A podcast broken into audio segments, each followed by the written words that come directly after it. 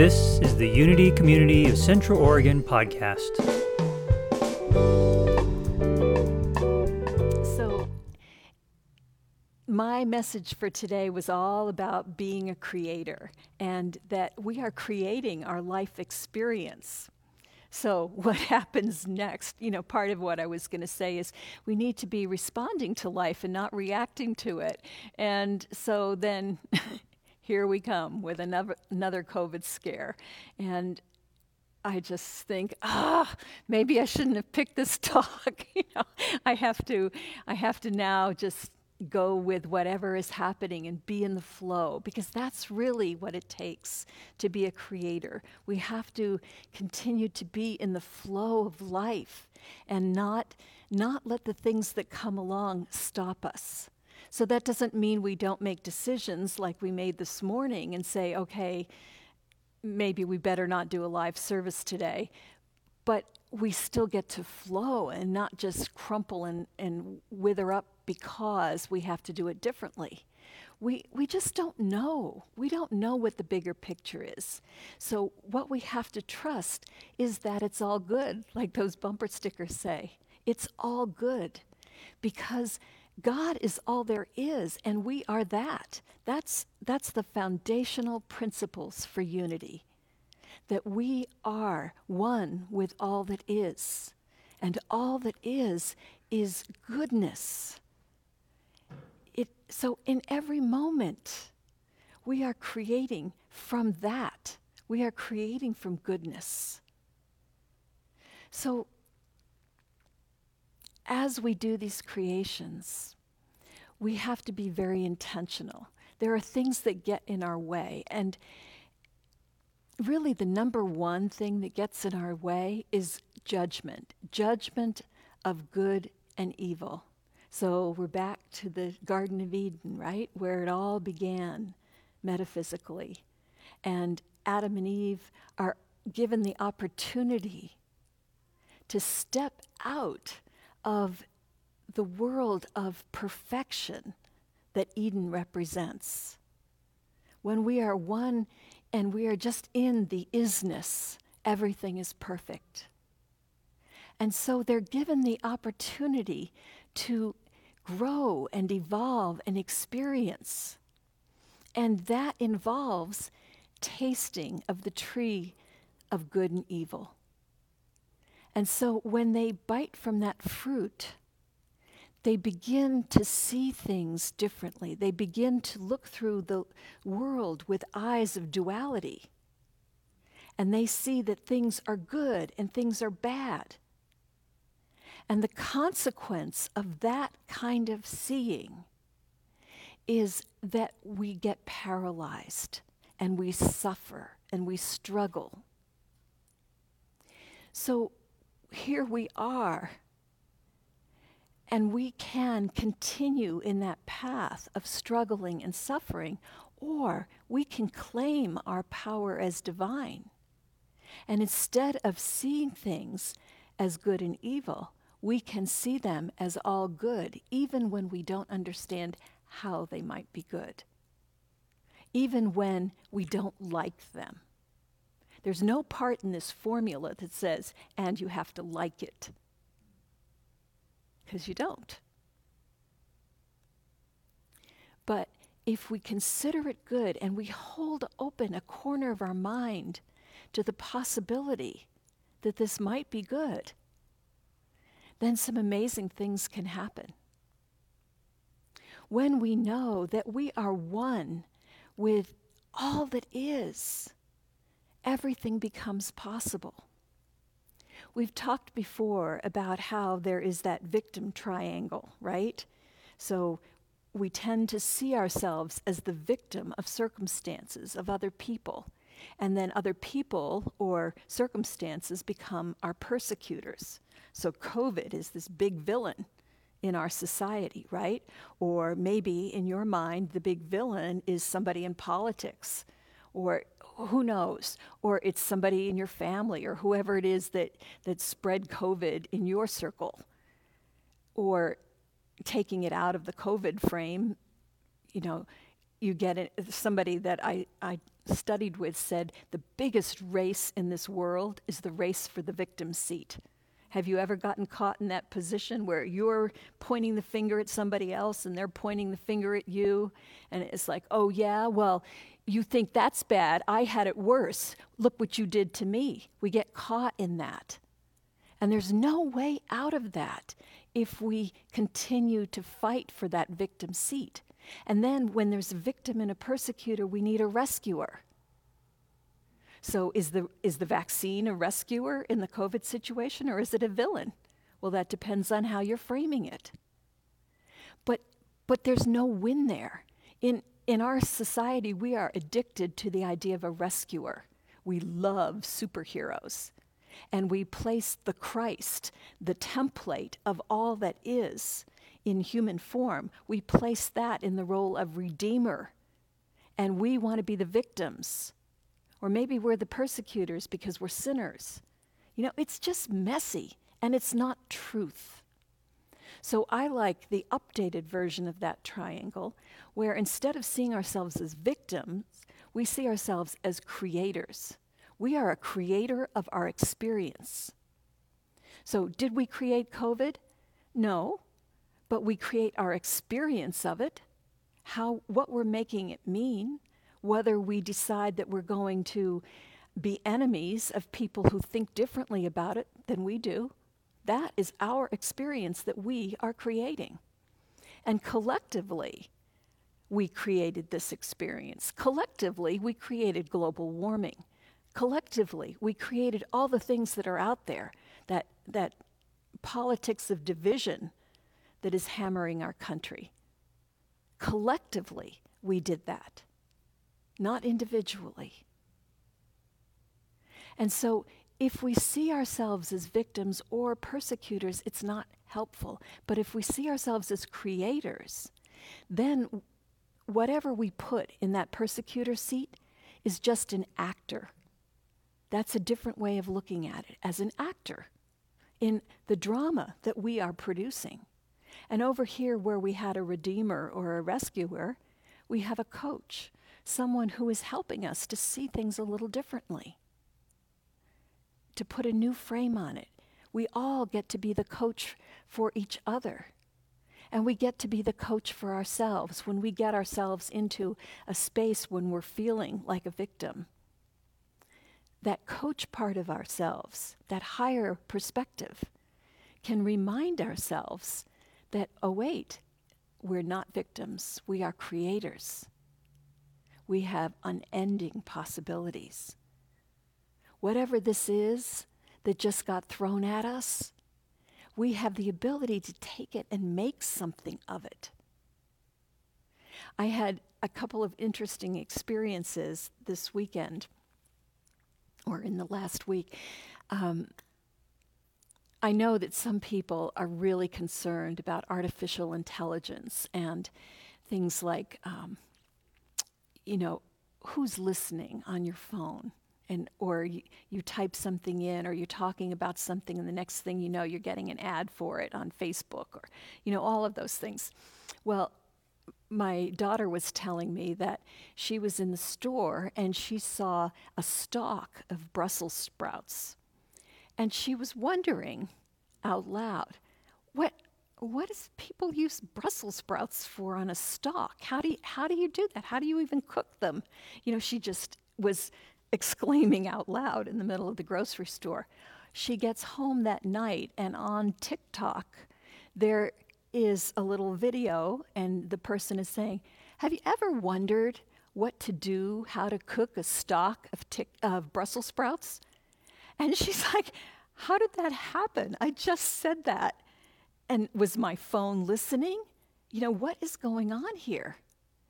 And yet, she got the answer to her question. So you could look at that as malevolent, or you could look at that as that the universe is so wired, and artificial intelligence is just this, this mini version of what is possible. We put out an ask, and the answer comes. I had another experience where driving home from visiting her, I was thinking about this talk, and I'm I'm on my phone, and I'm just making notes about it, and we've got music playing from my phone, and it's just on a random select, and I've got tons of different things on my phone, and so all of a sudden in the queue comes Three Levels of Intuition by Carolyn Myss. And I'm just about to hit next because I don't want to listen to talking. I'm thinking about, you know, the, my talk and I'm looking at scenery and I'm typing my notes. But for some reason, I don't.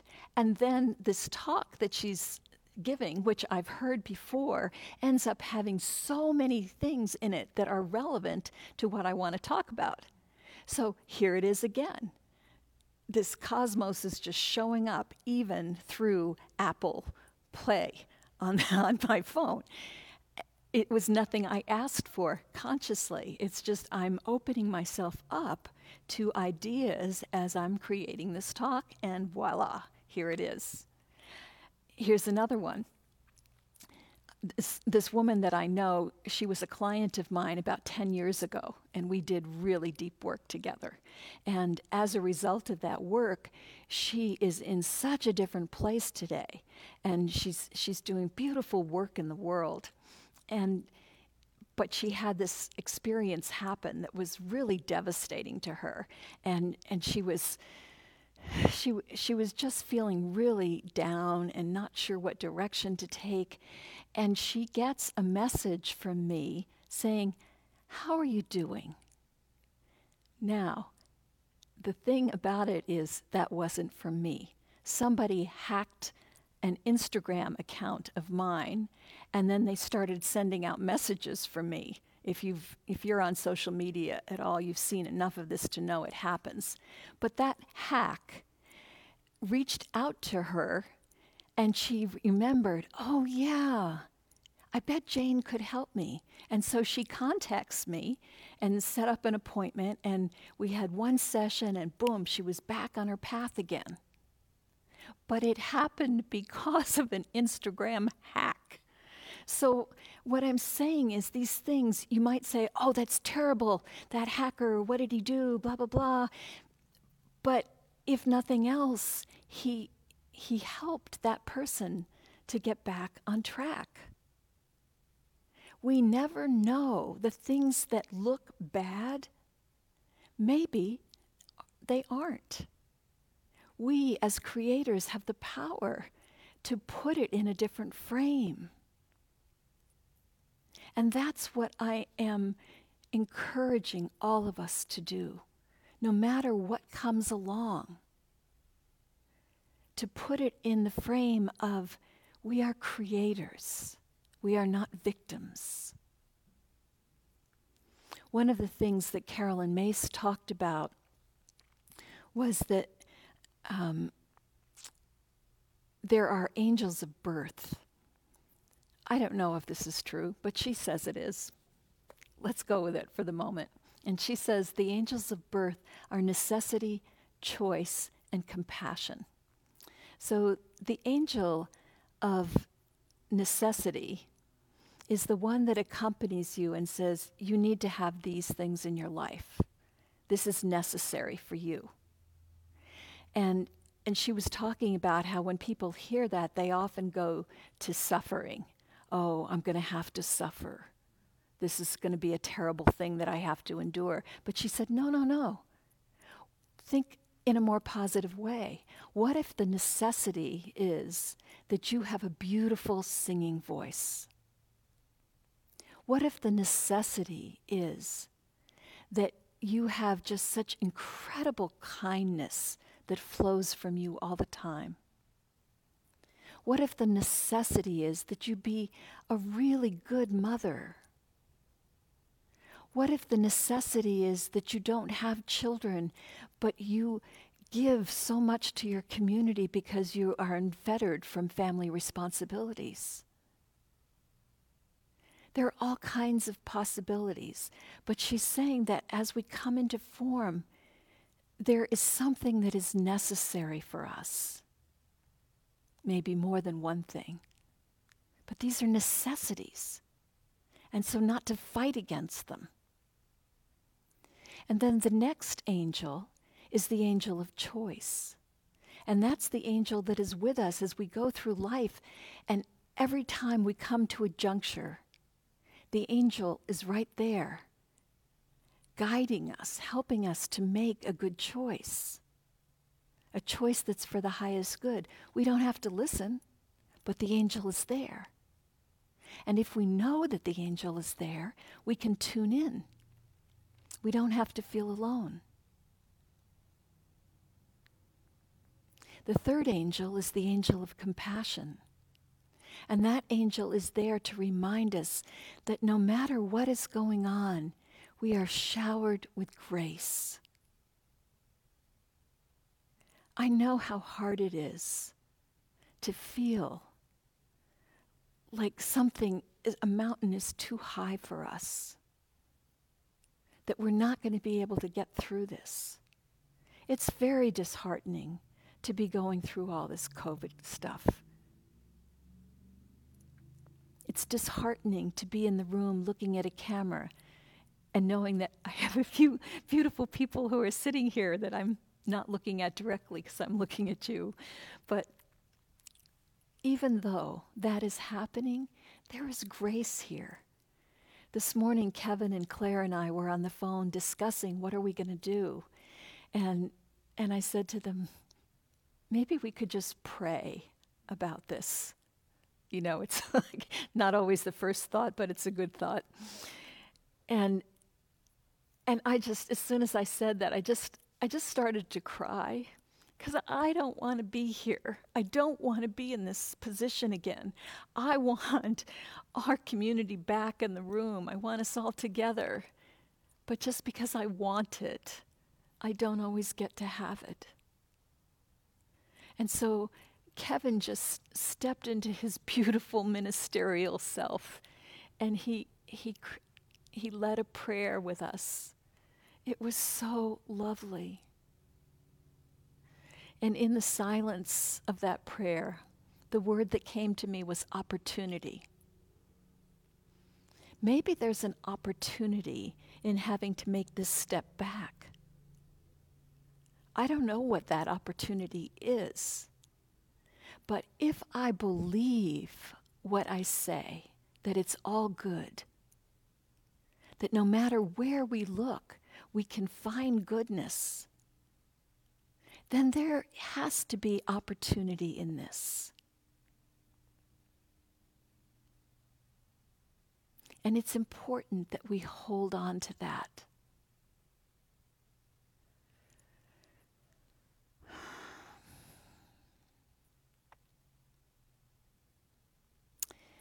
When I was thinking about what holds us back from being powerful creators, I came up with quite a list. There are things that keep us held back and stuck in the past. There's resentment and regret and guilt. And we're all susceptible to all three of those. But when we focus on those, we cannot create because we're stuck in the past, and creation does not happen in the past. All three of those are based on judgment. We are regretting what happened because we call it bad. We are resenting what some, someone did because we call it bad we are feeling guilty because we think we've done something bad. But what if that really is an illusion? What if there is no bad? What if, as creator, we can take all of those things that we, we would have chosen with hindsight be different? And we just hold open the possibility that there is goodness there, there is opportunity there. If we will do that, that's what forgiveness is really about. It's saying, stop it. Stop this resentment and regret and guilt. Let go of the past and be present here as creators. It's not about saying something that somebody did they shouldn't have done, or they should have done, or whatever it's not about say, blessing the action, it's about saying, there's more to this than what I can see. And I will not be imprisoned by somebody else's actions. I am going to sit in the seat of Creator and claim good. Another set of blocks is right here in the, in the present. Well, judgment being the big one. Um, comparison is another one. If I'm sitting here and I'm comparing myself to somebody else, well, what is some other minister doing today? Are they doing a better job than me? Then I can't create anything because I put myself in the victim seat. It doesn't matter what somebody else is doing, it only matters that I be true to myself. Conformity is another one.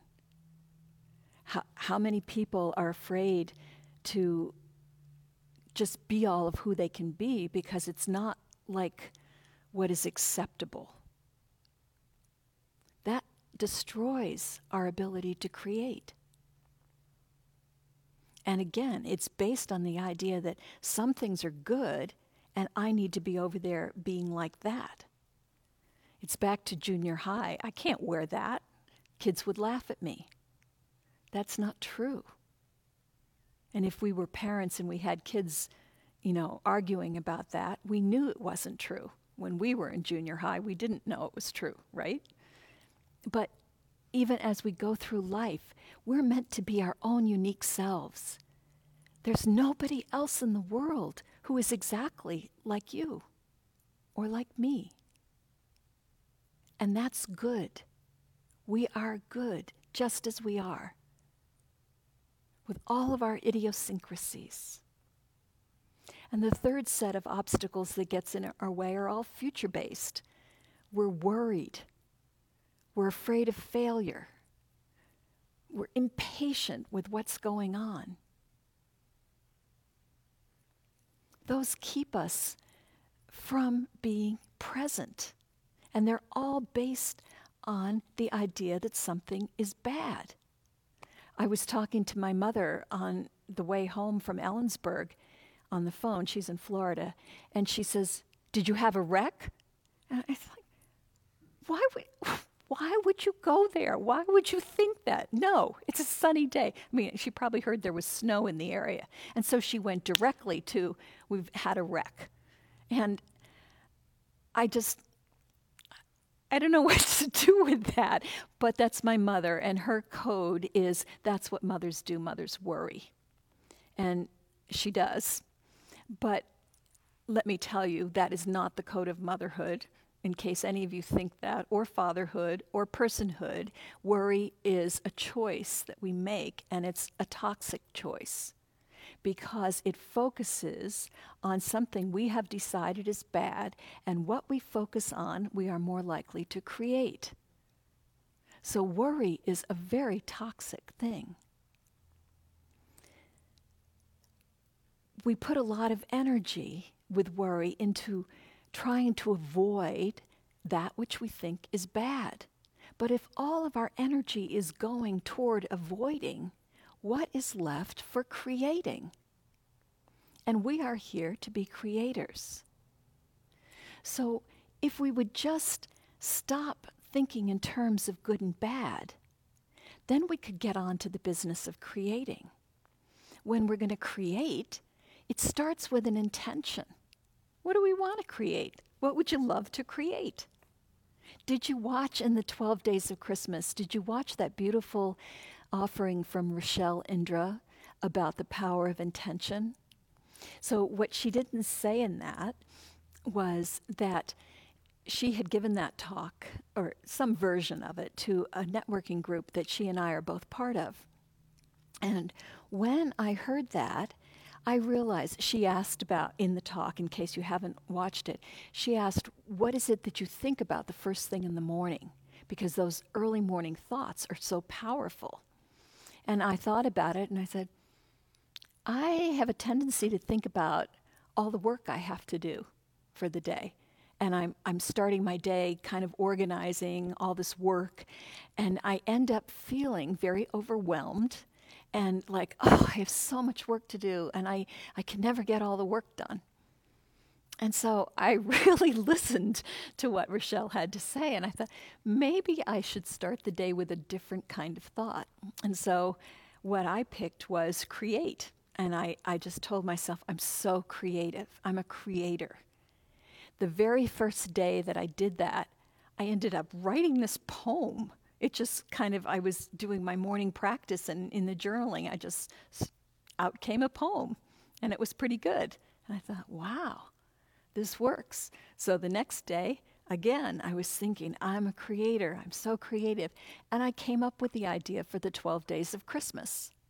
And I really loved that idea. And I've, I appreciate the feedback I've heard from those of you who watched it and loved it too. And if you didn't, it's on our website. All you have to do is go to the website and you can click on all the videos. There's so many messages and poems and music and, and stories. And, um, it's meditations. It's really lovely, and I'm very proud of it. But it came from the power of intention. So that's the first step in the creative process. And then once you've got your intention and you're focused on it, then the cosmos starts getting into action and things come your way, whether it's through TikTok or Instagram hacks or random things that come up on your, your phone or, or just ideas, or you meet a stranger and they, they say, Oh, by the way, you, you've had that experience. Stuff starts coming to you because you're tuned in. You're tuned into higher power, the higher power that you are. So you get into that space and you're listening and you let your imagination run wild. And then as the ideas are coming in, you, you start to organize them, you focus, you take action.